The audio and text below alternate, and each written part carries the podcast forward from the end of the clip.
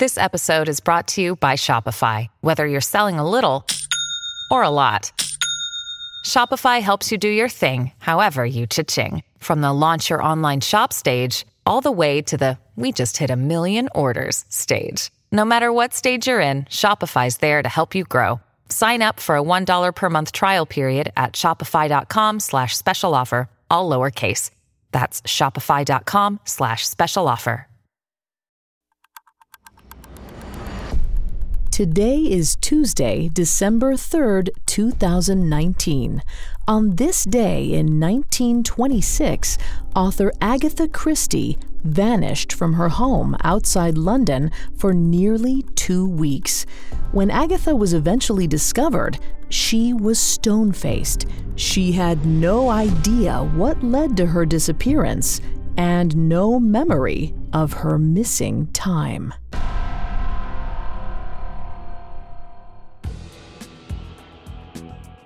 Welcome to Today in True Crime, a Parcast original. I'm Vanessa Richardson. Today we're covering the peculiar disappearance of mystery novelist Agatha Christie. She was found nearly 300 miles from home with no recollection of the previous 11 days. Now let's go back to southern England late at night on December 3rd, 1926.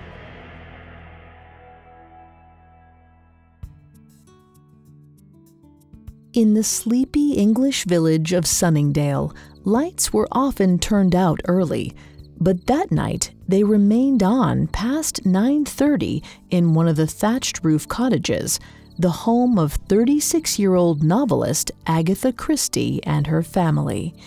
Inside, Agatha rose from her armchair to go to her only daughter Rosalind's room. Rosalind was fast asleep Agatha kissed her on the forehead gently and then lingered there, as if soaking in the moment. She then slipped out of the room and headed back down the staircase. Downstairs, Agatha quickly penned a note to her secretary indicating she was off and wouldn't be returning that evening. She knew the secretary would see it when she tended to Rosalind the next morning. Though she didn't disclose her destination in the note, Agatha seemed ready for a long journey. She took her fur coat with her on her way out. The air outside was brisk, and Agatha wasted no time in getting behind the wheel of her two seat Morris Cowley roadster. After tucking the fur coat into the passenger seat, she drove off into the night, not to be seen or heard from for the next 11 days. It was clear Agatha's absence was suspicious when her car was found around 8 a.m. the next morning. The vehicle had been abandoned on a steep hill near Guildford, 13 miles south of Agatha's home. The front wheels of her Morris Cowley dangled precariously off the edge of a chalk pit, a thick, weedy hedge, the only barrier stopping the car from tumbling down. When local police inspected the interior, all they found was Agatha's expired driver's license tucked in an attache filled with papers and a change of clothes. Working off only this, the search began. It didn't take long for news of the author's disappearance to spread. Theories spun out like spiderwebs.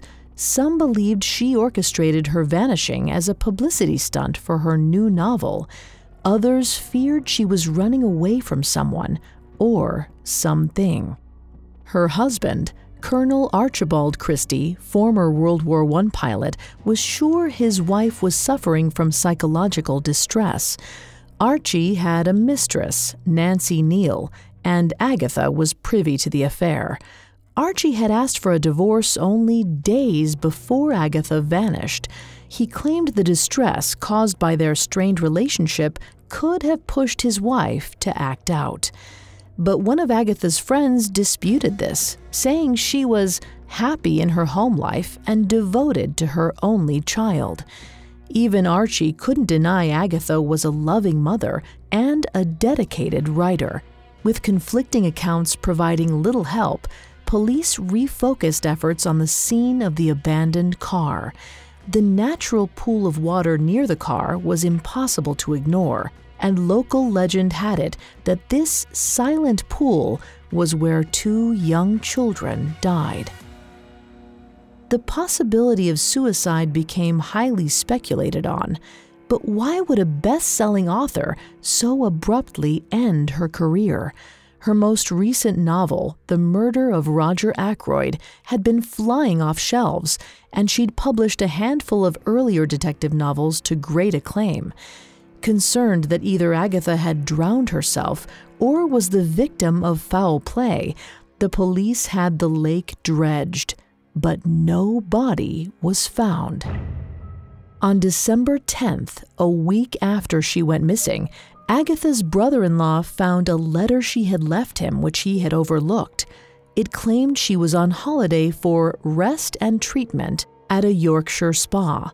The handwriting matched Agatha's, but the letter offered no specifics as to which spa she had gone to or when she would return.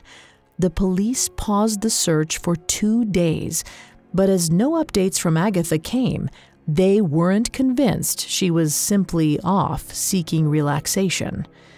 Authorities resumed the search on December 12th, mounting a physical sweep of the countryside. Bloodhounds wove through the hills alongside more than 10,000 amateur sleuths, each volunteer trying to find the missing link, hinting at where the author had gone. The police used every resource available. Airplanes lifted up into the sky, looking for any inkling of Agatha.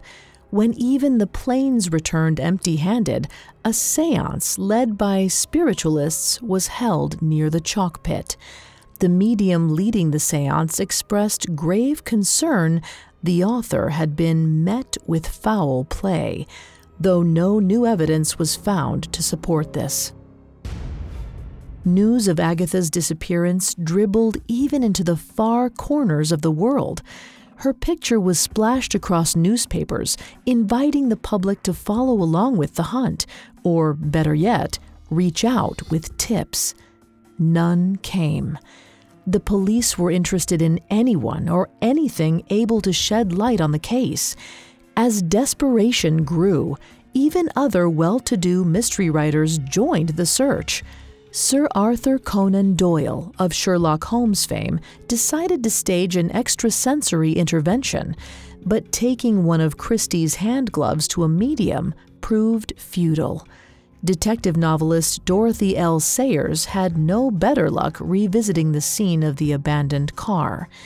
Then, 11 days after her disappearance, on December 14th, Bob Tappin, a musician staying at the Swan Hydropathic Hotel in Yorkshire, noticed a woman who bore a striking resemblance to Christie.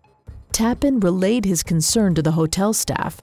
The woman was checked in as one Teresa Neele and claimed that she had arrived at the Swan Hotel directly en route from South Africa. Archie and the police were summoned. The woman was indeed Agatha Christie. When Archie arrived to collect his wife, she met him with a blank stare. Agatha didn't recognize her husband of 12 years at all. Up next, we'll see what Agatha had to say about her absence. Hey, it's Kaley Cuoco for Priceline. Ready to go to your happy place for a happy price? Well, why didn't you say so? Just download the Priceline app right now and save up to 60% on hotels. So, whether it's Cousin Kevin's Kazoo concert in Kansas City, go Kevin, or Becky's Bachelorette Bash in Bermuda, you never have to miss a trip ever again. So, download the Priceline app today. Your savings are waiting. Go to your happy place for a happy price. Go to your happy price, Priceline. Now back to the story. On December 14, 1926, 36 year old Agatha Christie was discovered at the Swan Hotel Spa in Yorkshire after an 11 day disappearance. Agatha had no recollection of where she'd been for the last week and a half. Her husband, Archie, was baffled by how his wife was able to afford her stay at the Swan being checked into a spa hotel came with a slew of charges, all of which she had paid up front. Agatha offered no explanation, and there was no proof she had cashed any checks to cover her expenses since her disappearance. Though he was curious, Archie didn't push her to answer. Agatha eventually warmed to her husband and agreed to leave. The night she was discovered, hordes of Londoners gathered at King's Cross Station, ogling to see Agatha and her husband as they traveled back home. Naturally, the public was eager to know the details of why she vanished, but Agatha remained quiet. She had no explanation for why she hadn't recognized her face in the newspapers before she was found. One possible reason for her disappearance, according to writer Andrew Norman, was emotional trauma. Citing Archie's affair and her mother's recent passing, Norman speculated these events could have led to temporary amnesia. Though the onset of spontaneous amnesia, powerful enough to last nearly two weeks, is doubtful, one other theory has quietly endured. In a rare interview conducted in 1928 that touched on her disappearance, Agatha recalled driving through the countryside and seeing a quarry on December 3rd. Though her daughter was with her at the time, Agatha admitted driving into the water had indeed crossed her mind. It's possible her dark feelings didn't improve as evening crept in. Perhaps it was then that she made a plan and got in her car. Agatha said, When I reached a point on the road which I thought was near the quarry, I turned the car off down the hill towards it. I left the wheel and let the car run. The car struck something with a jerk and pulled up suddenly. I was flung against the steering wheel, and my head hit something. If suicide was Agatha's intention, it's possible she had a change of heart at the last minute, slammed on the brakes, and hit her head on the wheel. The resulting head trauma could have induced memory loss. But this theory ignores one critical piece of evidence the letter to Agatha's brother in law, researchers still think the letter was an indication her disappearance was premeditated and that she'd been looking for an exit route to either her marriage or her life for some time. Though her disappearance may have come at an emotional low point, the years following seemed happy and bright. Agatha divorced Archie in 1928 and later remarried to archaeologist Sir Max Mallowan in 1930. She continued writing with fervor, penning classics such as Murder on the Orient Express, The ABC Murders, and Crooked House, but never spoke of the odd incident again, even in her extensive autobiography. To this day, fans of Agatha Christie obsess over her disappearance, arguably her biggest mystery left unsolved.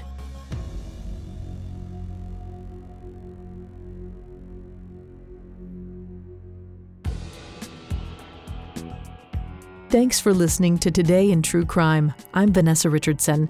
Today in True Crime is a Parcast original. You can find more episodes of Today in True Crime and all other Parcast originals for free on Spotify. Not only does Spotify already have all of your favorite music, but now Spotify is making it easy for you to enjoy all of your favorite Parcast originals, like Today in True Crime, for free from your phone, desktop, or smart speaker. To stream Today in True Crime on Spotify, just open the app and type Today in True Crime in the search bar. At Parcast, we're grateful for you, our listeners. You allow us to do what we love. Let us know how we're doing. Reach out on Facebook and Instagram at Parcast and Twitter at Parcast Network. We'll be back with a brand new episode tomorrow in True Crime. Today in True Crime was created by Max Cutler and is a Parcast Studios original. It is executive produced by Max Cutler, sound design by Carrie Murphy, with production assistance by Ron Shapiro and Carly Madden. This episode of Today in True Crime was written by Mackenzie Moore, with writing assistance by Abigail Cannon and Maggie Admire. I'm Vanessa Richardson.